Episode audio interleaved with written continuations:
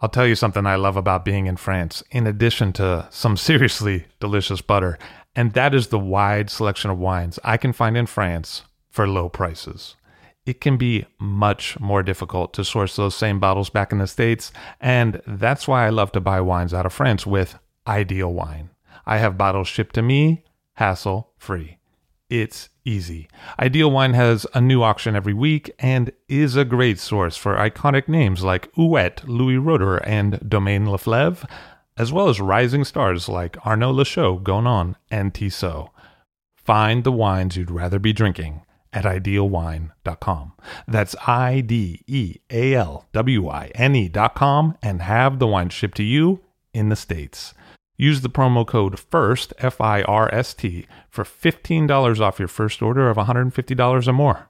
Hey, that's $15 you could save, and that is some good butter money. See for yourself at Ideal Wine.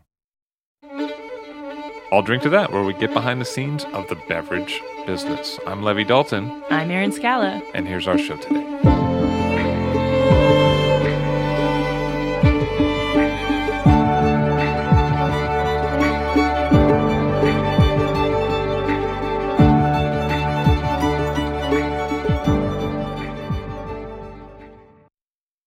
Bob Lindquist on the show today. Hello, sir. How are you? I'm doing well. Thanks, Leppy. Very nice to see you. Yeah, you too. So you were in the retail uh, gig back in the late 70s.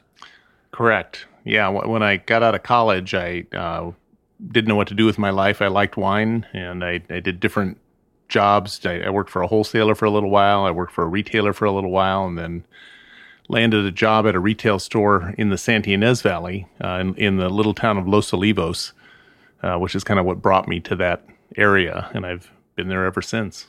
Oh, okay. So you were kind of down south from the beginning. Yeah, I grew up in Southern California. I'm from the Midwest. My parents are both Midwesterners, uh, but I grew up in Southern California. My dad worked for uh, McDonnell Douglas Aircraft Company, which is uh, has a big office in Huntington Beach, California, Orange County. Because there's a fair amount of uh, military bases in California, or at least there used to be more. They're there, yeah, especially back in the '60s. Yeah, So you're you're there, you're working a retail wine gig. You meet up with your Kemosabe for life, Jim Clendenin. What Yep. happens next? Well, we uh, Jim was the uh, assistant winemaker at Zaca Mesa, and I got hired uh, at this little retail shop that was owned by the son of the owner of Zaca Mesa.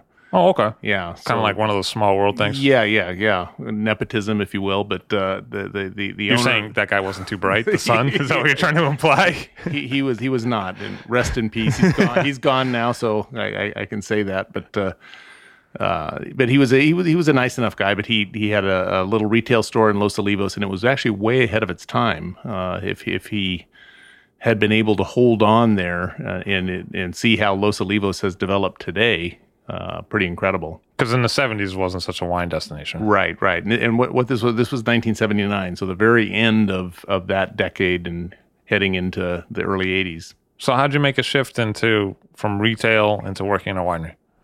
I, I was working at the store and uh, uh, working retail. You always work weekends, which is fine because that you know that that's what you sign up for. And uh, one of my favorite bands was coming to Santa Barbara to play at the Santa Barbara Bowl, the Kinks, and uh, they were playing on a Sunday. So two months prior to the show or something like that, I asked my boss. I said, you know, I need wonder if I can get this Sunday off so I can go to the Kinks concert. And he said, Oh yeah, no problem. I'll cover for you. And uh, so I got the tickets, and uh, about three days before the the show, or I think it was the Friday before the Sunday, two days before the show, I said, "John, you remember that this Sunday I'm going to the Kinks concert? It was on the you know on the calendar and all that." And, and he looked at me right in the eye and said, "Sunday's the opening of dove hunting season. I'm going dove hunting." And I said, "Well, I'm going to the Kinks concert." yeah, yeah. Well, I hope that works out for you. Yeah. I'll be thinking about you Yeah. at the Kinks concert. Yeah, yeah, exactly. And and he he said, well, the, you know, if the store doesn't open on Sunday, you're fired. And he and I had been kind of butting heads a little bit on Yeah, certain, that sounds certain like things, anyways. That had to have. That's not a Yeah, it conversation wasn't- you just it have wasn't- on the fly. You know what I mean? yeah, exactly. It wasn't cool. Yeah. and uh, he was he was testing me, I think, and and uh, Oh, it was like a mano a mano thing. Like, Yeah, yeah, I run yeah. the shop. You work for me. I'm yeah, it's like remind you how- of that. Yeah, when it's on the when it's on the calendar at the at the store, how can you Right. forget the fact that that uh, but he was going dove hunting. dove hunting? Isn't, yeah, he, he was he's he's a big like- he was a big hunter. isn't Yeah. that like you know doves of peace and killing them? I mean, doesn't Yeah. that imply Satan anyway? Isn't that like? doesn't this mean that he was a bad guy? Yeah, you know what I mean? Yeah, Just yeah, I know. Yeah, it's it, dove You hunting. know, dove that's hunting's like- actually not for me, obviously. But I'm gonna uh, go, you know, procreate Rosemary's Baby. You know, it's just things you say that don't sound like you're a good guy if Yeah. you say them. I think. Yeah, You know what I mean? I don't know. I don't know.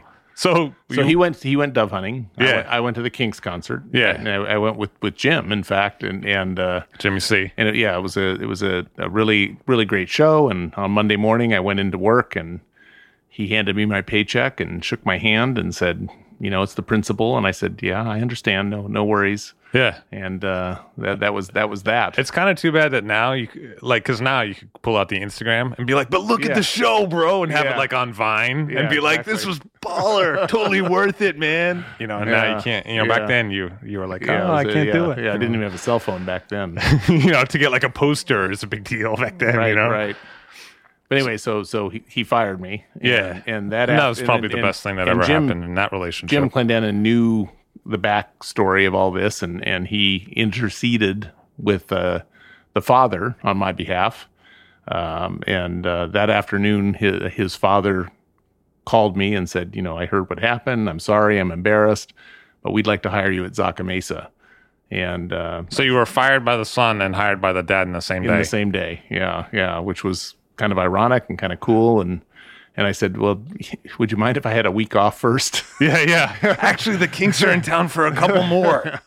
yeah, I hadn't had a vacation. I'd been working in the sh- in the shop for nine months, and uh, You're like, I heard dove hunting's really cool. I'm gonna try it out this week. No, plus I plus I knew going to work at Zaca Mesa, I knew I'd be running kind of it would be right into the the, the frying pan because it was uh, they were doing bottling right before harvest, and harvest was right around the corner, and. Um, um, what was that like? You show up and what happens? It, it was it was great. Yeah. What what I was hired as though was their their first tour guide, um, and they had just opened their doors to the public. Um, they didn't have a tasting room, but but they put you know a plank across the top a couple of of, of, of a couple of barrels, and we had a handwritten uh, you know uh, sales book uh, and a calculator, and that's how we sold wine. And, we should say this is one of the pioneering. Yeah, and so that's and so that's what I did. That that was my main job. But we hardly got any tourists. So while I was hanging around waiting for tourists to come by, uh, my other job was to work in the cellar as a cellar rat. And so that's how I got to learn winemaking. And and Jim was my boss and showed me, you know, kind of showed me the ropes. Showed me how to fill barrels, how to, you know, stack barrels, how to fill tanks, how to take care of tanks, you know, how to how to do all the little things, how to operate a pump, how to operate a filter, all the little things that you need to learn to make wine. And uh, so that's how I got my start. So in in a kind of a roundabout way, I credit Ray Davies and the Kinks for my career as a winemaker. But it also seems like Jim Clendenin had a heavy piece in that. And He did. You know, when I first met you, ten or twelve years, maybe more, you were with Jim. That, Yeah. You know, so you guys have been buddies for a billion years, as far as I can tell. And, and what was Jim like back then? Well, he was he was you know we were both young. Uh, in in 1979, we were both 26 years old. So we were you know we were newbies you know in the, in the wine business, and we were very enthusiastic and and you know full of uh, gumption and wanting to kind of make our mark. And so it was a it was a very heady time for us, and and and it wasn't just the two of us. There were other people in our orbit that were important. Uh, Adam Tolmach was the assistant uh, or the uh, uh, enologist at Zaca Mesa. Jim was the assistant winemaker. The winemaker was a guy named Ken Brown who was a little bit older than Jim and I, but but he's like six years older. So looking back at it, he was like you know 32 or 33 years old, and when we were 26, so he was a young guy as well, just starting out, and and uh, it was it was really cool. And these are all people that have also done things, sometimes with Jim, sometimes on their own, you know, Correct. in the wine business. Right, right. know. People who evolved in in the wine business and and uh, really made their mark in in the Central Coast. What was that time like? I mean, at that time, how many wineries were in that area? well, let's see. When I started at Zaca Mesa, there were probably ten wineries, maybe a dozen, something like something like that. Because a few years later, when I started Qupe in 1982, I was the 17th winery in Santa Barbara County. And how many are there today?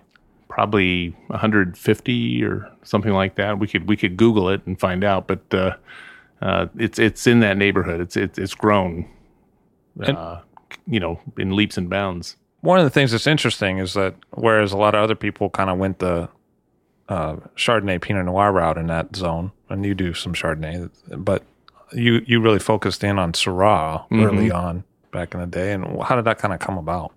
Well, you're you're right about Chardonnay and Pinot Noir. That's really what Santa Barbara became uh, known for. Um, but the weather there is is is really unique, and and of course every winemaker from any part of the world that you would talk to would say, "Oh, our weather is very unique," and it and that's what kind of makes the world go round in wine. That that that that weather that that is unique to the terroir of that spot.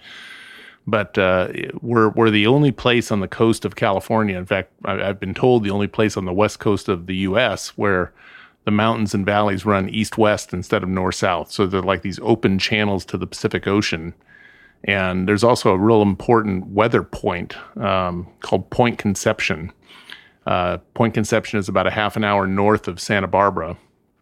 And everything below Point Conception is influenced by southerly uh, currents and winds that come up from the south, from Mexico, and they're, they're warmer. Everything above Point Conception is influenced by currents and, and winds that come down from the north, from Alaska, basically, and they're they're cooler, and uh, it's it's what cools down the, the wine growing areas in uh, in on the Central Coast, and and so we have this long, cool growing season, uh, very cool summers, and which is ideal for Chardonnay and Pinot Noir and other early ripening varieties. And then we have some of our best weather in September and October. And that's and so we can let later ripening varieties like Grenache and Syrah and Roussanne hang out there and ripen and they, they get there. So very, very unique growing area. But I mean, when you started, how many people in that area were working with, how many people in California were working with Syrah? I was the fourth commercial producer of Syrah in California. And, uh, and so um, that, and that was 1982. So not really not that long ago when you think about it. What uh, led you to make that decision? I mean, Jim was a big Burgundy guy. He'd he's a Burgundy. he's a Burgundy guy. Yeah, yeah. That's his. That's his, and, and, it still is his his passion. You know, Chardonnay and Pinot Noir, what he uh, is most passionate about. But Jim Jim never met a grape he didn't like. He he he makes all kinds of weird stuff as well. But uh, but my my passion uh, became the Rhone varietals, and I, I uh, always credit uh, Kermit Lynch uh, Kermit was uh, bringing in. He's a he's an importer. You, you, you obviously know him, but but for your listeners, uh, Kermit is a really well known importer. And back in the late '70s, early '80s, he was bringing in some of the greatest kind of unknown Rhone producers and selling their wines in, in mostly in California, but eventually throughout the U.S.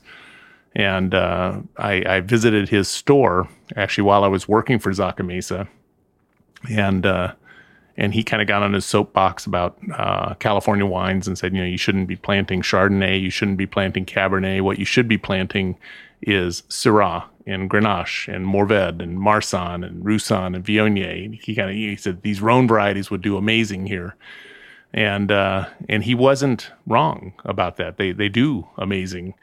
What he was wrong about is that we we also do amazing Chardonnay and Cabernet and Pinot Noir. So.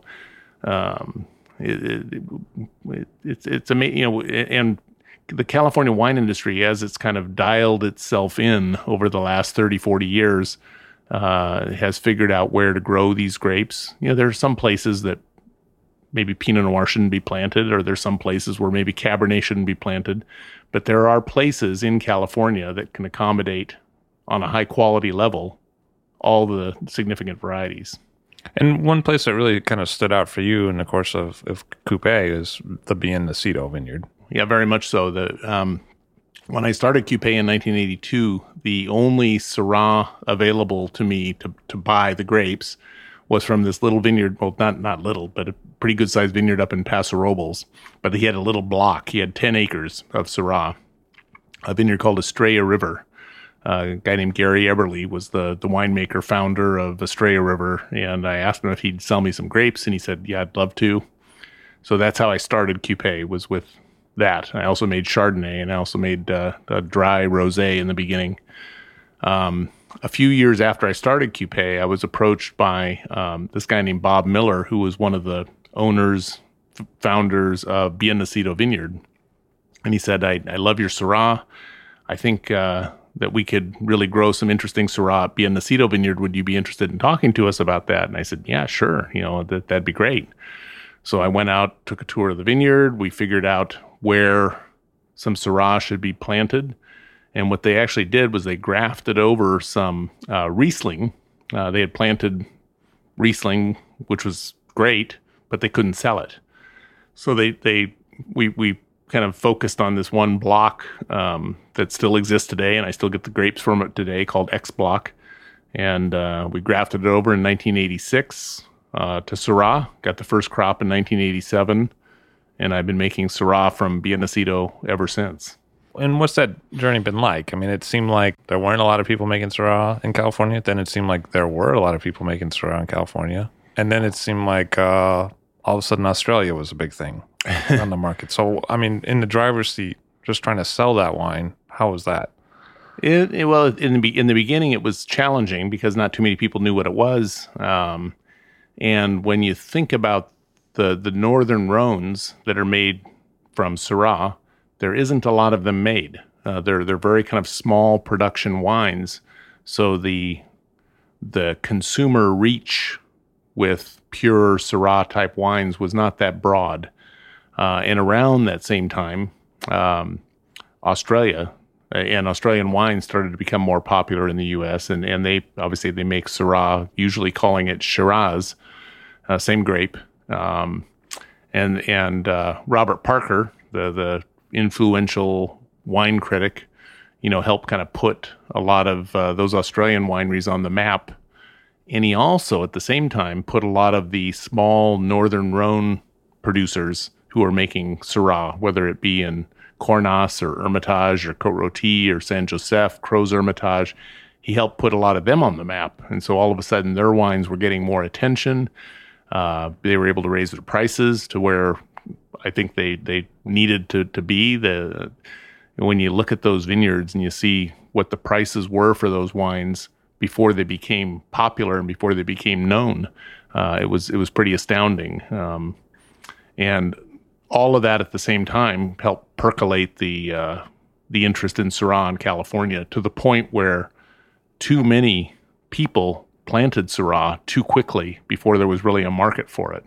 And how did that affect you? I mean, you've been a steady player all these years. Well, it, it affected us in the sense that we had a lot of uh, competitors um, who kind of jumped on the bandwagon, and uh, but we because we've been doing it so long and we we kind of have a following we it didn't affect us negatively too much but but there there were some you know we had some issues. There were you know some producers who had no business making Syrah who were making Syrah. There were some growers who had no business growing Syrah who were growing Syrah.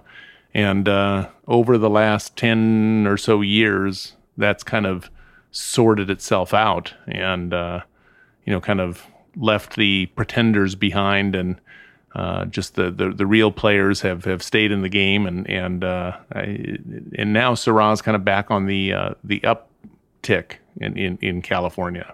What's Syrah like to grow?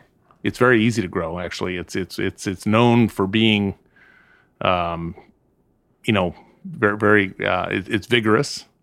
It grows well in a lot of different climates. So you can grow it in cool climate, you can grow it in warm climate, you can grow it everywhere in between.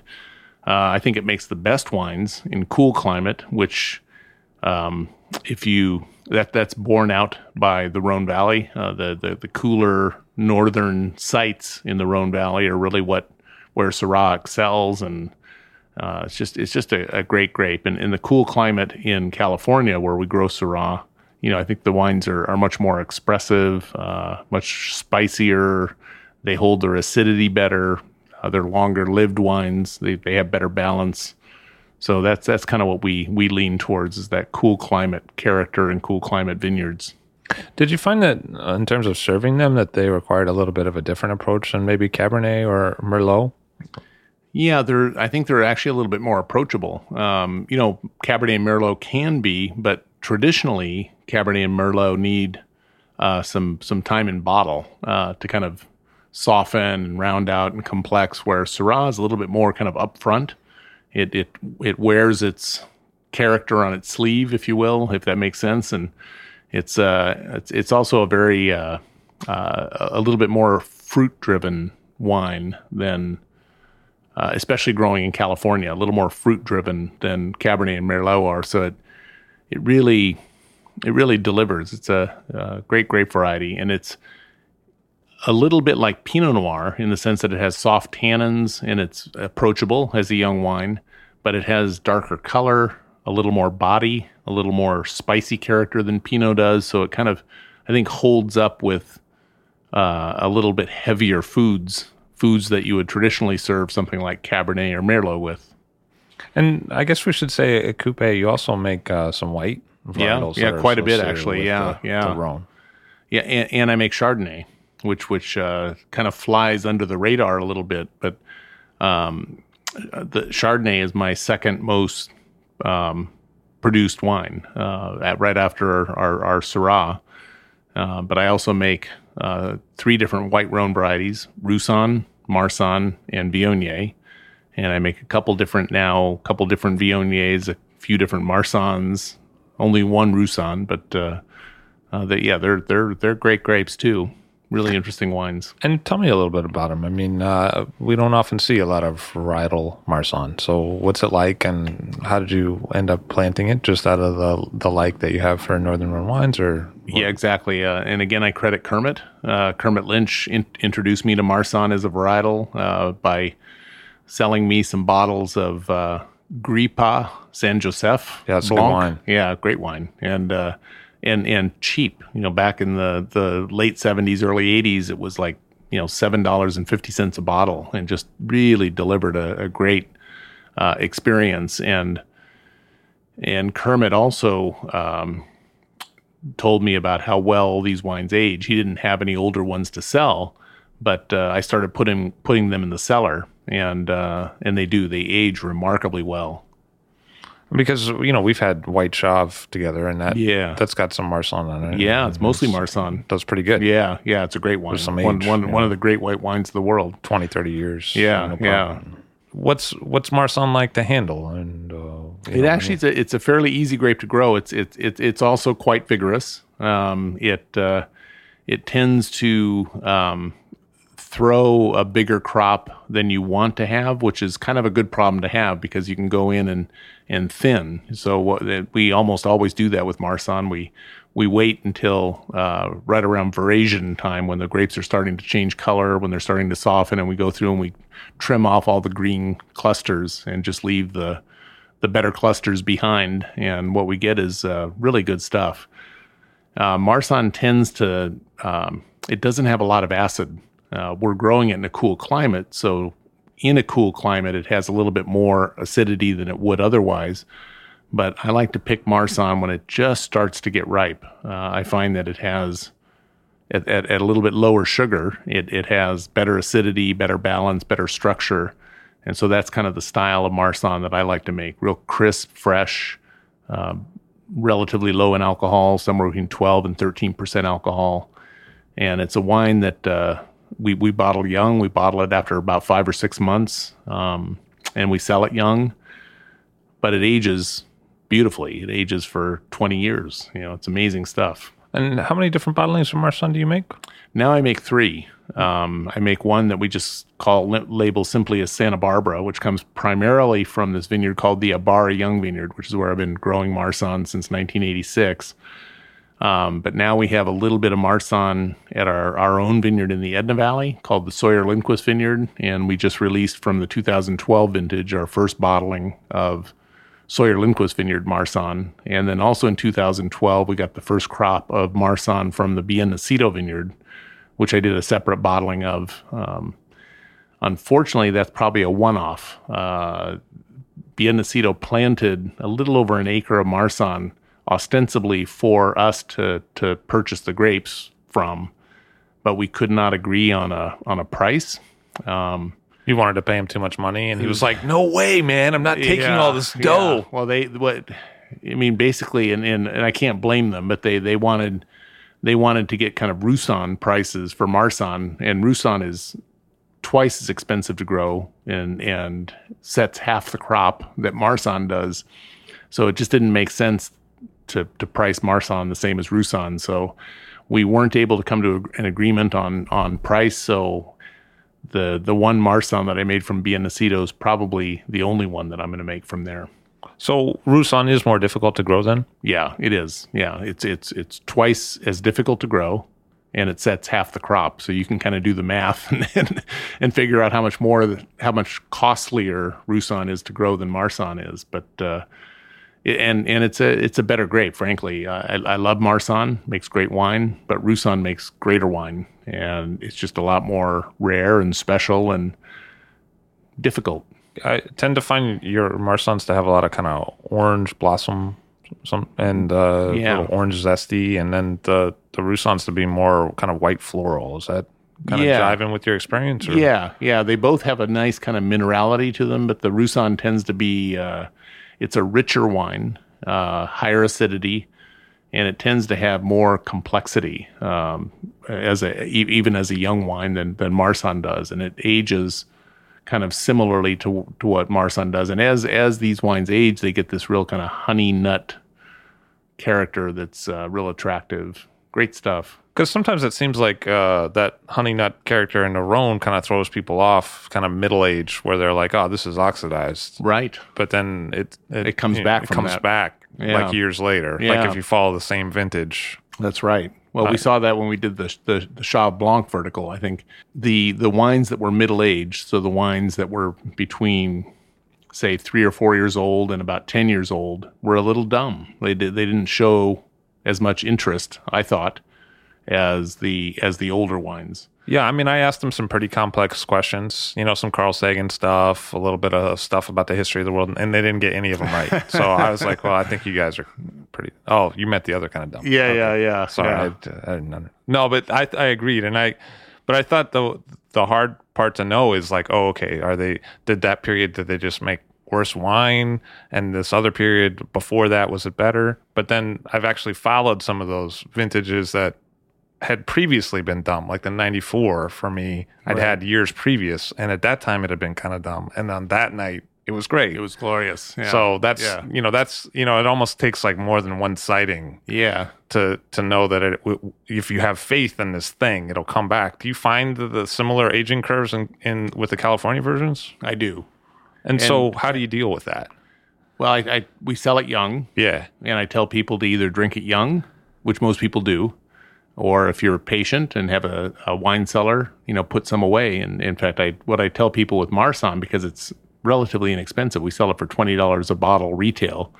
Is I say, you know, buy two cases, drink one case over the next year, and the other case just put it in the cellar and forget about it until it's about ten years old, and then start drinking it. Hmm. So, do you have any theories as to why that butterfly kind of chrysalis thing happens with these grape varieties, where it doesn't seem to happen so often with others? I, I, I don't. It's just one of those kind of cool mysteries that uh, that comes with with uh, with aging wine. Do you ever have people show up with a bottle and be like, "This is oxidized," and you're like, "Well, if you I, just I, I, I have had that happen. Yeah, yeah. And I, you know, the customer's always right. So if they're if they're returning it, but you know, also if you've if you've bought a bottle of wine and kept it for five years and you're not happy with the way it shows, you know, that's kind of you, you bought it. It's kind of your risk. But uh, at the same time, we always want customers to be happy. So if, if they're not happy with it, we'll replace it with a younger wine, and they're usually happy if they, once they get the younger wine that's not showing that oxidation. Sometimes I found throwing a, a kind of what seems like a little bit of a, a nutty wine in like in terms of oxidized nutty into a decanter sometimes freshens it up. It does, yeah. It, it almost ages in reverse. It, it gets lighter. It gets lighter in color, and and you'll see that a lot with uh, Northern Rhone white wines too, where you you first pour a little bit in a glass and it's a little bit brownish and kind of dumb and, and not really showing well, and and and you introduce a little more air into it, like putting it into a decanter, and it starts to get a little bit lighter in color. And and I've had this happen to me time and time again, where you start to you go, oh, this is showing better, so you start to drink it, and by the time you get to the bottom of the bottle, it's it's actually younger, fresher than it was at the top of the bottle, and it's like, dang, you know, I wish I wish I'd let it sit for a while before we started drinking it. But uh, yeah, that happens often with with Marsanne and Roussanne. Does it seem to cut across multiple producers? In other words, is it more than just winemaking? Is it the grapes, or is it the place, or I mean, what is it? It, it, it it's it's the grapes and the place. It, those, two factors. Um, you know, cer- certainly winemaking comes into play because if you if you make Marsanne in a a riper style, like some of the Marsannes that that are made in in like Australia, for instance, uh, it makes a re- very different kind of wine. And and I'm told that a lot of those age well, but they they start off in from a different place. They're they're a lot more they're a lot darker in color as young wines. They're a lot more almost kind of uh, oily and cloying as young wines because it doesn't have a lot of acidity. Um, not my style. I, I, I, I appreciate them, but I, I prefer the lighter, kind of fresher style. And have you gone to the Rhone and visited people and taken things away from those visits? Like, oh, I'm maybe going to do it this way, or I'm not going to do it that way. Yeah, yeah, definitely. And and uh, you know, one one of the things that I learned early on was to be patient with Marsanne and Roussanne. And, and actually, one of the one of the things I learned, which was very kind of just one of those little practical things, was the second the, the first year I made Marsanne was 87. The second year was 88. And right after the 88 harvest, uh, I visited the cellar of Chave. We talked about Chave before, visited their cellar for the first time. And Jean Louis' father, Gerard, was in charge of the cellar, in charge of the winemaking at that time. And we were visiting with him. And I was talking about Marsanne. And I said, You know, I just made my 88 Marsanne, and uh, it smells like canned corn. And uh, Jim Clendenin was with me and speaks French. So he kind of translated. Gerard speaks a little bit of English, but and he kind of looks at me puzzled, canned corn. he was like, the French don't don't have canned corn. Right. Yeah. Yeah. right. Right. Right. So, but but but he knew what I was talking about, and and he what he was describing at it is kind of like wheat or grass or you know kind of a an earthy, grassy smell that that uh, that I was describing as canned corn. And he goes, "Oh, you you must separate it from the lees uh, before fermentation." And I said, "Oh, I must."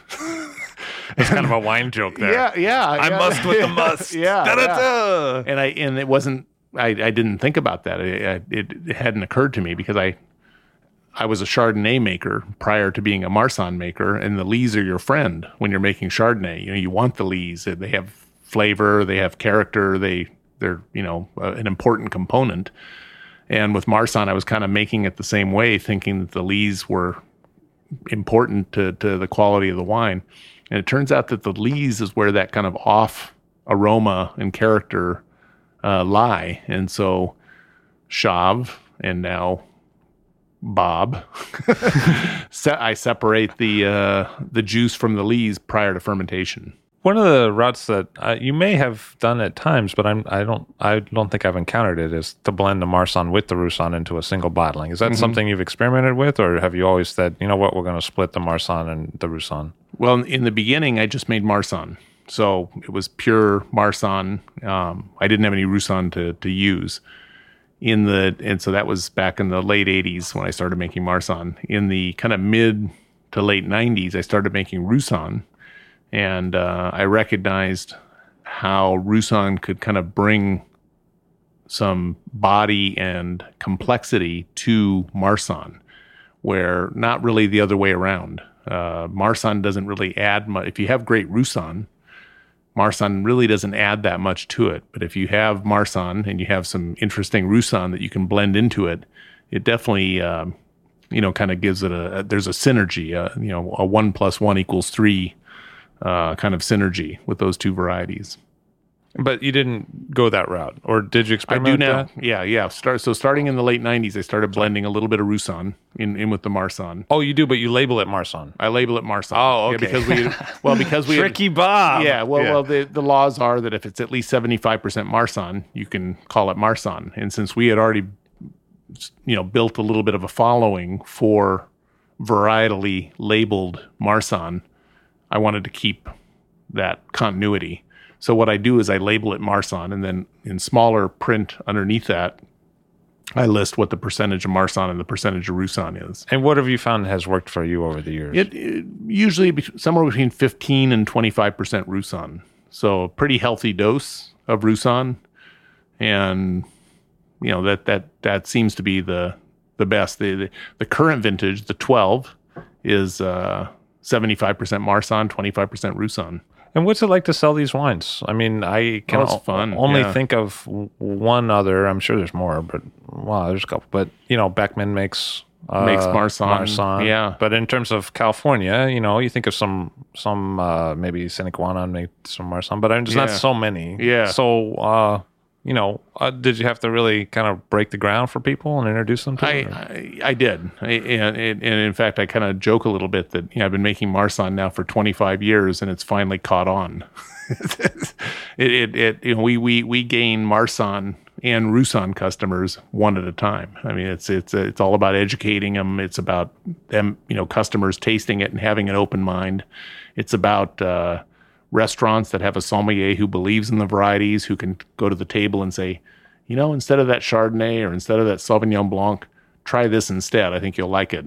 And almost always, uh, people do. what would you say? I mean, why would they, somebody have that instead of a Chardonnay? You make Chardonnay too. I mean, Mm-hmm. in what situation should someone reach for your Chardonnay on the shelf or or your Roussanne on the shelf? What does it bring to the dining experience? Like in terms of They're dish? they're they're, they're interchangeable. Um, Chardonnay and Roussanne, I think, are interchangeable. Marsanne is a excuse me a, a little bit lighter bodied wine than Roussanne is.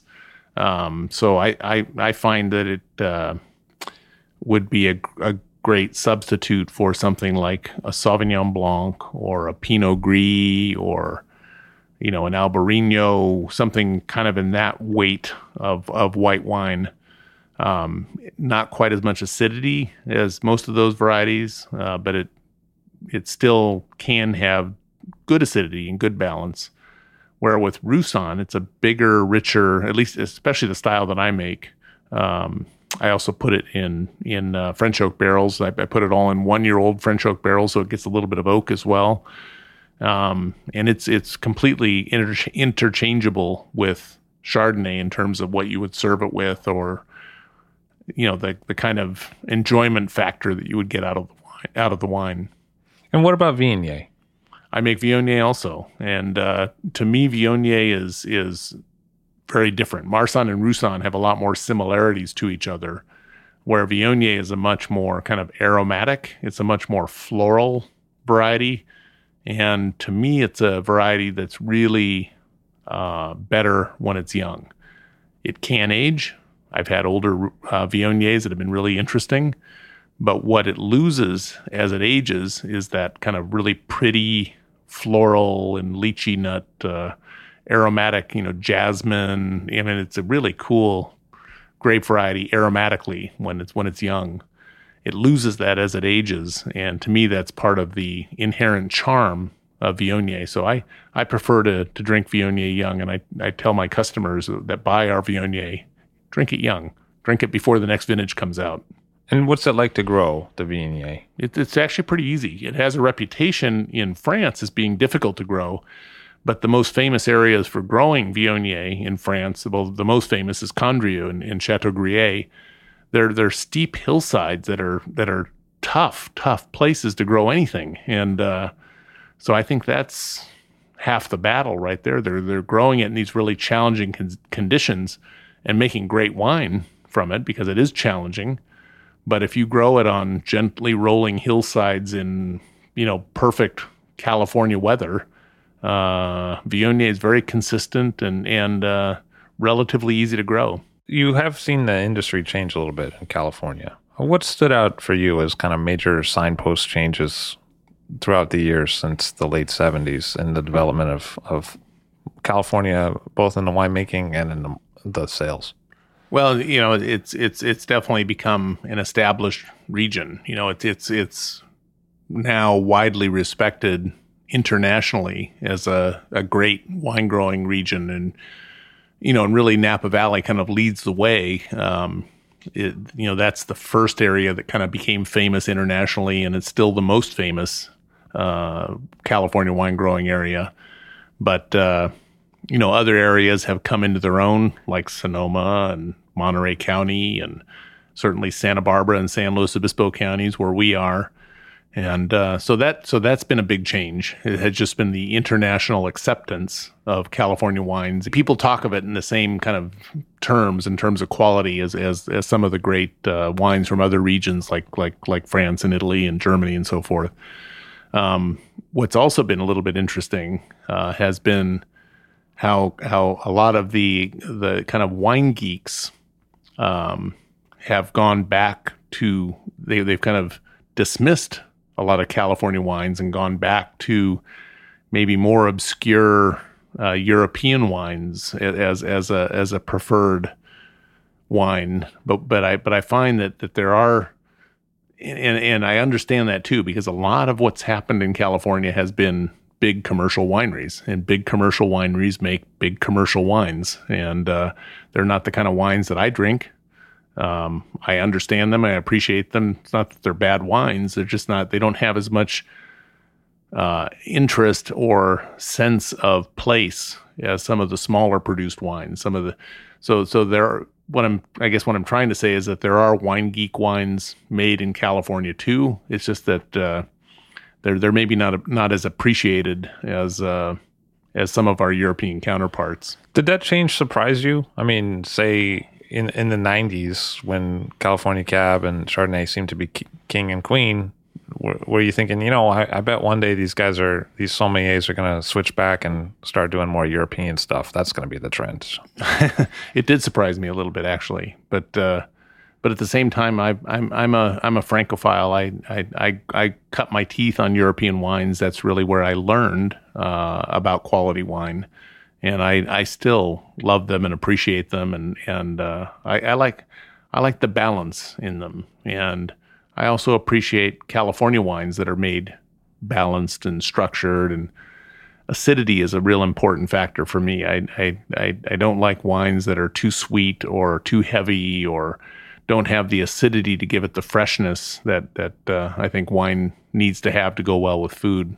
So, in a way, have you benefited from that kind of desire or search for something different when you're selling Marsanne and, and you know, it's a hand sell and someone's yeah. looking for something different from California? Do they call you up and say, Hey, I heard you're doing something a little different? I mean, is that. We, we do. Yeah. Yeah. Yeah. In fact, it's, it's, it's been a nice little edge, you know, to, to have some things that are a little bit different and, and, uh, a little bit not so, you know, not, not the trendy varieties, but, uh, uh, varieties that that that are are maybe interesting to to more of the wine geeks. Because it seems like you've uh, pursued those in your other project uh, that your wife heads up as well, uh, mm-hmm. which is Verdad, uh, where yeah. you're working with some more Spanish uh, grape varieties. How did that come about, and what was the the genesis there? Yeah, my wife Louisa is a winemaker as well, and she, when we started dating, she loves uh, Spanish Albarino, and uh, I really didn't know much about Spanish Albarino, and so she kind of turned me onto it, and it's like, wow, yeah, this is really cool. This is good stuff. And uh, at the same time, uh, a friend of mine, um, Brian Babcock, had just recently gone to Spain and visited a winery there where he was able to secure some uh, budwood uh, of great Albarino vines, brought it back to his place in, in Santa Barbara County and planted I don't know, half a dozen, 10 Albarino vines or something like that.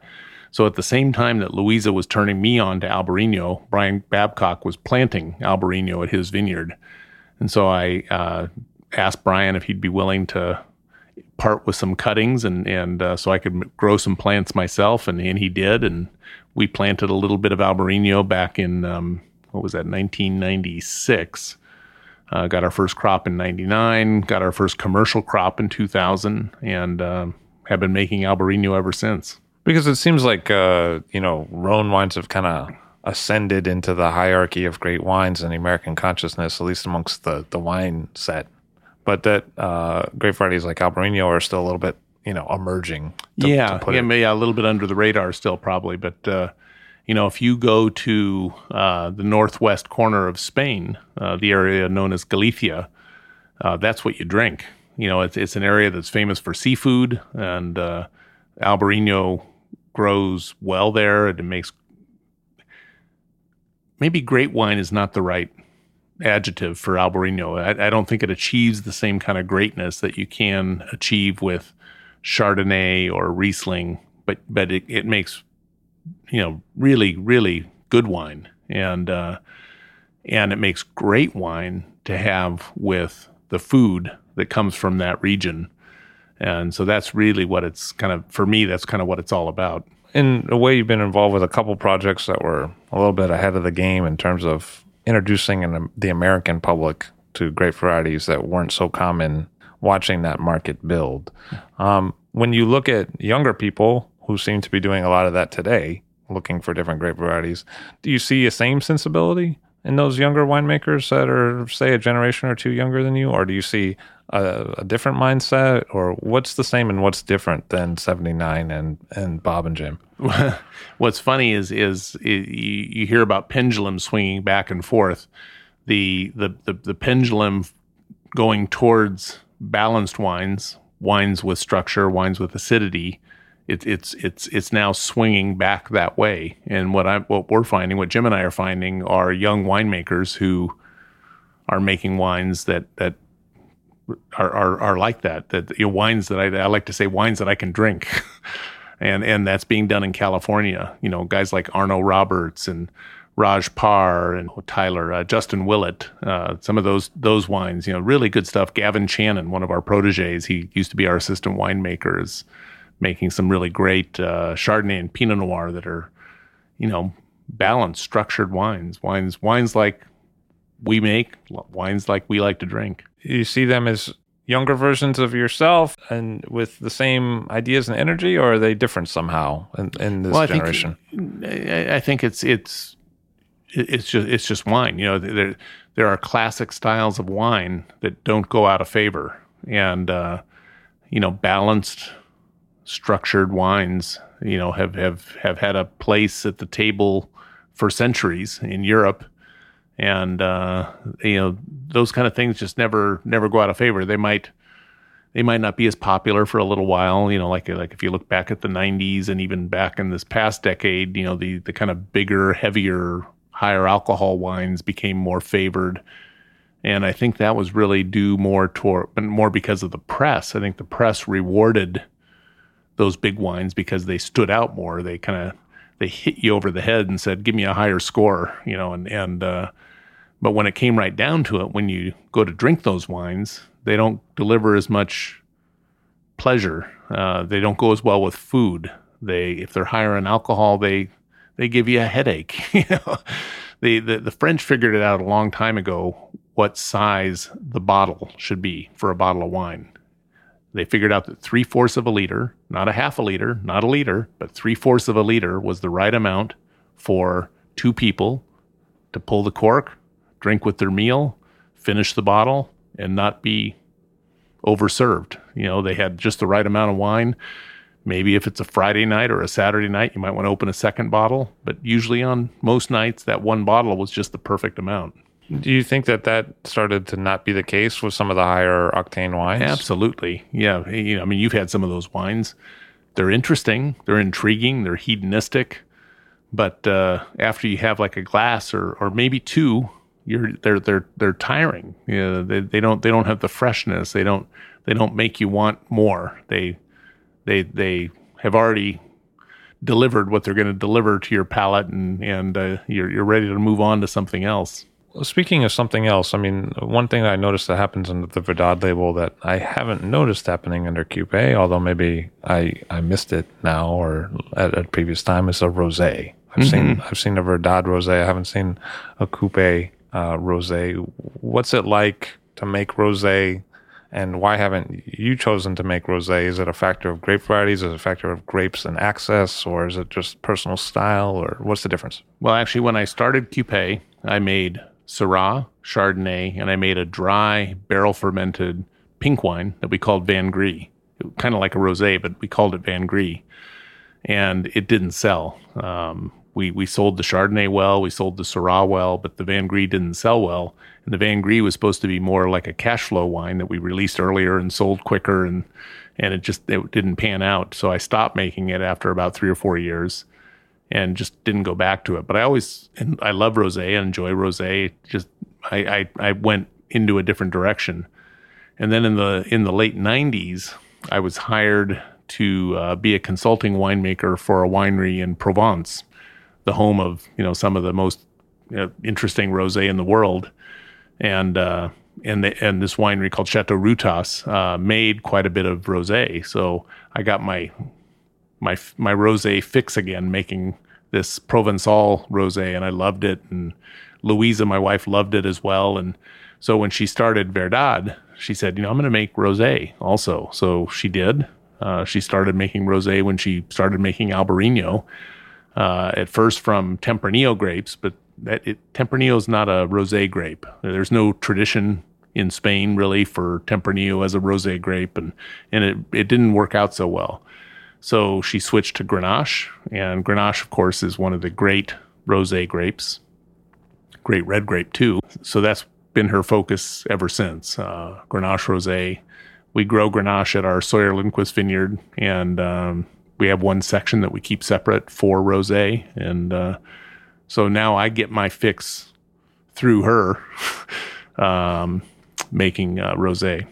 You know, California climate. People talk about Mediterranean, Provence. What might you like to drink there? Crisp rosé, right? You know? And then what might be somewhat easy to grow there?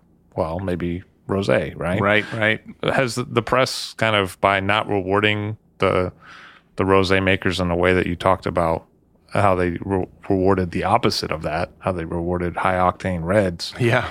Have have we missed out on an opportunity to just have a more enjoyable life because we haven't noticed what's there and possible for us to have you know, I, in that I, climate? I, yeah, I think that's true to a to a certain extent. You know, there hasn't been a lot of uh, press or praise for for rosé, but uh, what I find also with, with, with that is, is again, I, I, keep using the term wine geek, but people who really know wine and like wine really appreciate rosé as a, and, and usually in the style that, that we like to make, which again is the, the kind of crisp, light, fresh, drink me now uh, type of rosé that uh, is just it's thirst quenching. It's it's you you drink it in the summertime. You can drink it all year round, but the, the, the perfect time to drink it is when the weather's warm and you're you know you're you're starting up the barbecue. You know we we'll we'll finish off a bottle of rosé while the while the while the grill's warming up.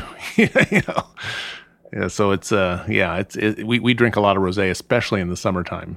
And even in this this time of year, it's still nice and warm and and uh, perfect rosé weather. You talked a little bit about before about the you know some of the difficulty in sourcing grapes and, and agreeing with growers about price has that become exacerbated or is it easier as uh, there are more growers but also more competition for the grapes on the scene that that that uh, grapes are are kind of like a commodity they they they go up and down with the market and and with availability and um, in the in the 30 plus years now that I've been making wine, I've seen you know numerous up and down cycles, and uh, for recently it was kind of down, and I think that had a lot to do with the economy. And uh, but now that things are kind of on the uptick again, grape prices are are on the upswing again.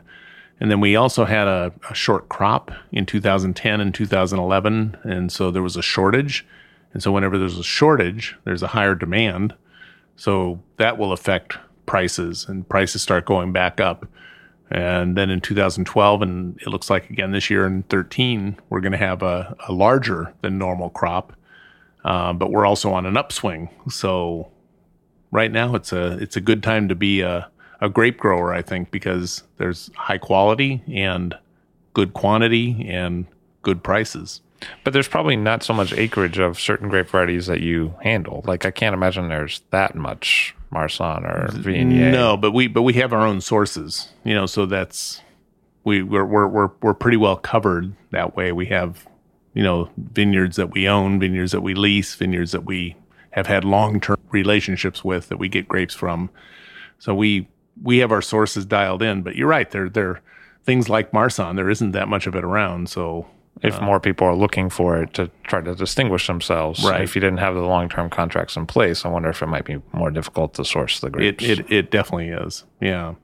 So what's next for Bob Lindquist? I mean, one of the things that uh, kind of strikes me about you is you, you're you're a guy who kind of sticks to what he believes, whether it's fashionable or not, and you kind of build a market as you uh, referred earlier to by kind of customer by customer, bottle by bottle. you Yeah. know, kind of the old fashioned model of you know personal relation, meeting people.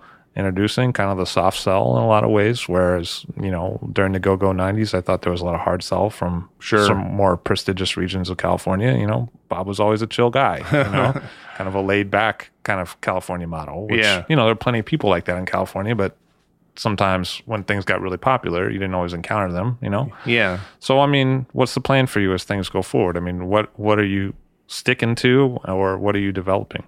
Well, we we we stick to our guns, you know, which is I mean we we I I I I, I like to experiment, but I also um, I'm a businessman, you know, and, and wine our you know wine for us also is a business. It's a it's a playground for artistic expression, but bottom line is we you know we have to make a profit, we have to sell the wine, so uh, so I like to stick with what we do best, and where we have really kind of improved ourselves is in the vineyard. We we we we, we just try to keep making the vineyard better and better and better each year.